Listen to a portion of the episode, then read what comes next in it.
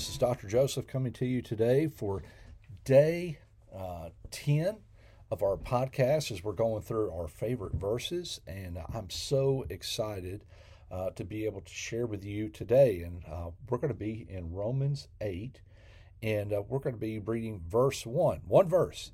Uh, but uh, it's probably one of the richest verses that I know in Scripture. And so we're going to just dig into this. So, Romans 8, uh, verse 1, let me just read this out the New International Version.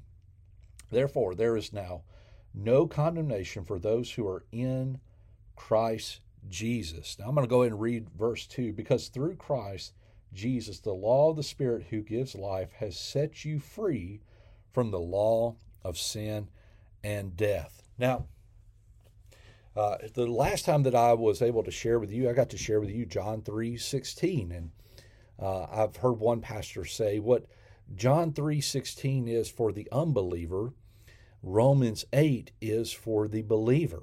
And what a beautiful statement that that is, is that, you know, uh, John 3 16, it really gives a rich hope. It gives us a great understanding of the gospel uh, whenever we understand that God so loved us, He so loved the world, and He offers this gift of salvation uh, for anyone to believe in Him.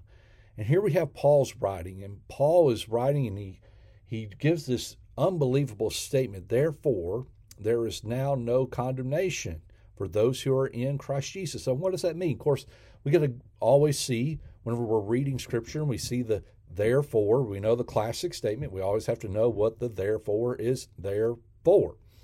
And you go back and you understand basically Romans 1 through 7. And it just shows us uh, if you go through Romans 1 and 2, no one is without excuse.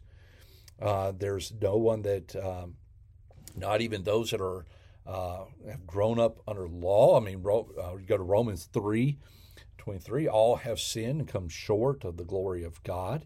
Uh, you just basically walk through the entire Romans road. You see in Romans 5, you know, God demonstrated his love for us in that while we're still sinners, Christ died for us in this beautiful picture that we we all uh, have needed Christ. And therefore, uh, we see that what Adam was unable to accomplish, Christ was able to accomplish. He's the second Adam uh, that, that loves us in that way. And But then there's this call as well in Romans chapter 6 uh, that we're to be dead to sin and alive in Christ. And so uh, we see that it says in you know Romans uh, six uh, twenty three, for the wages of sin is death, but the gift of God is eternal life in Christ Jesus our Lord. And so here's this beautiful picture again of this gift. Just like in John 3:16, God gave his one and only son. Here's this gift of eternal life. It comes through Christ Jesus our Lord.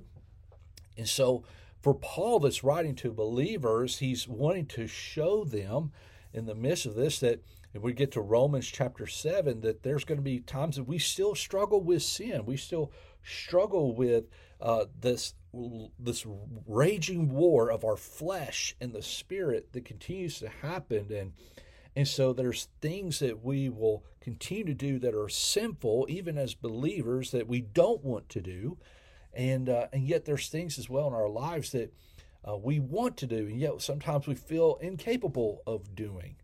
And we can get into this place of where we're just tossed back and forth. And in fact, Paul even writes here at the at the at, at the end of Romans chapter seven. So I find uh, this law at work. Although I want to do good, evil is right there with me. Do you ever feel like that as a believer? Sometimes it can feel like that in my inner being. I delight in God's law, but I see another law at work in me.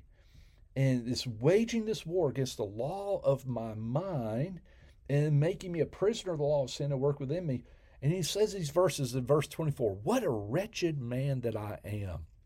Listen, even as believers, sometimes, whenever we see that there's sin that's in our life, we see this wretchedness. We feel this wretchedness, this going back and forth. We're struggling uh, with sin in our lives going in this way. And, and so uh, he ends with this emphatic just celebration. He says, Thanks be to God who delivers me through Christ Jesus our Lord. And so we're not as believers, we're not subject to the penalty of our sin, even though we continue to wrestle with sin. I, I went actually to one of my first uh, wrestling matches, and it was interesting to just watch and see. And I was trying to learn all the different scores, all the different ways in which they scored the, the matches. And there would be times whenever you see people, they would be wrestling, they'd be going at it, and you know, it just took one simple turn, one simple twist, and somebody would be able to score a point. And, and sometimes it could feel like that. We're just going back, we're just scoring little points here and there.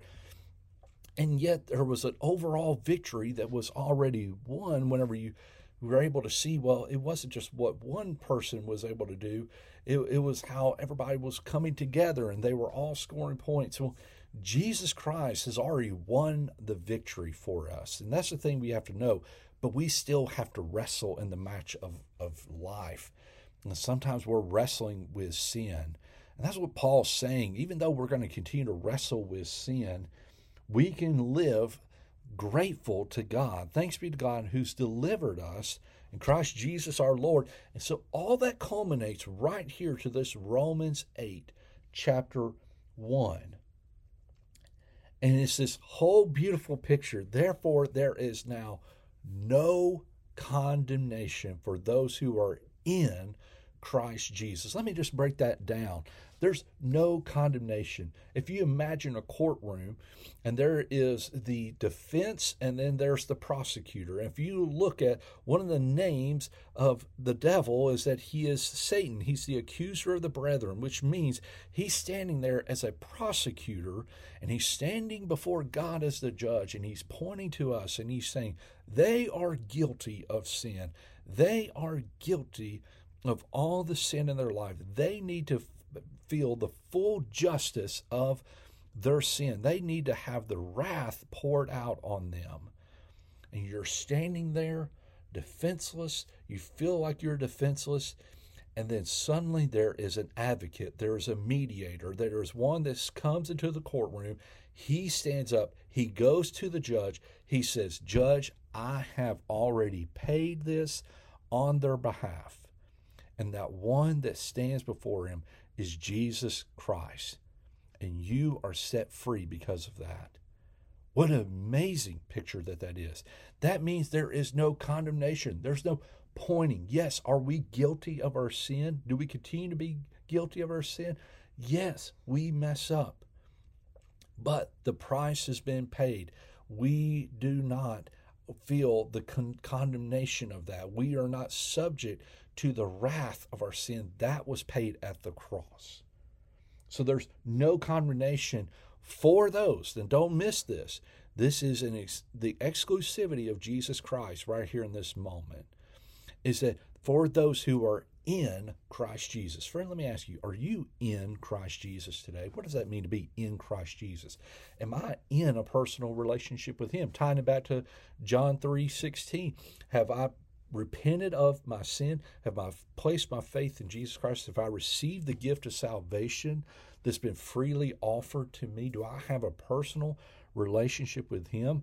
Uh, I think it was Spurgeon that said one of the most dangerous places to be is without Christ. Are you with Christ? Are you in Christ? Are you kept by Him? Do you have a relationship? Not do you just know about Him, but is there intimacy that's there between you and Him?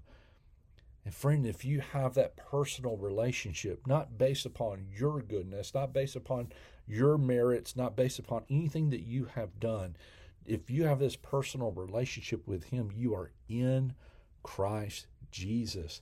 And that means that because through Christ Jesus, the law of the Spirit who gives life has set you free. You're free to live and to walk in Jesus Christ. friend, for some of us today that are just listening, you might just need to know that you are free in Jesus Christ. You don't have to be bound up by your sin anymore. You are free to walk and live in Him. So I don't know what maybe you're trying to hold on to. I don't know what maybe you've been trying to let the pointing of the devil to get to you over and over again. But friend, you just need to sometimes just sit in the fact that you are a child of God. And there is therefore now no condemnation for those who are in Christ Jesus. And every day you can get up knowing that I'm not condemned. I'm not condemned. That doesn't mean that that makes me want to sin more. In fact, that should make me want to sin less. Knowing that I am in Christ Jesus and what Jesus has done for me. Friend, I, I just hope that this is encouraging to you. I look forward to the next time that we can just gather around God's Word and uh, just dig in on these favorite verses. And I, my prayer for you today is that you live in the freedom of Christ, live in Christ Jesus as a child of God for the glory of God. And uh, I just thank you for this time with you. God bless and talk to you soon.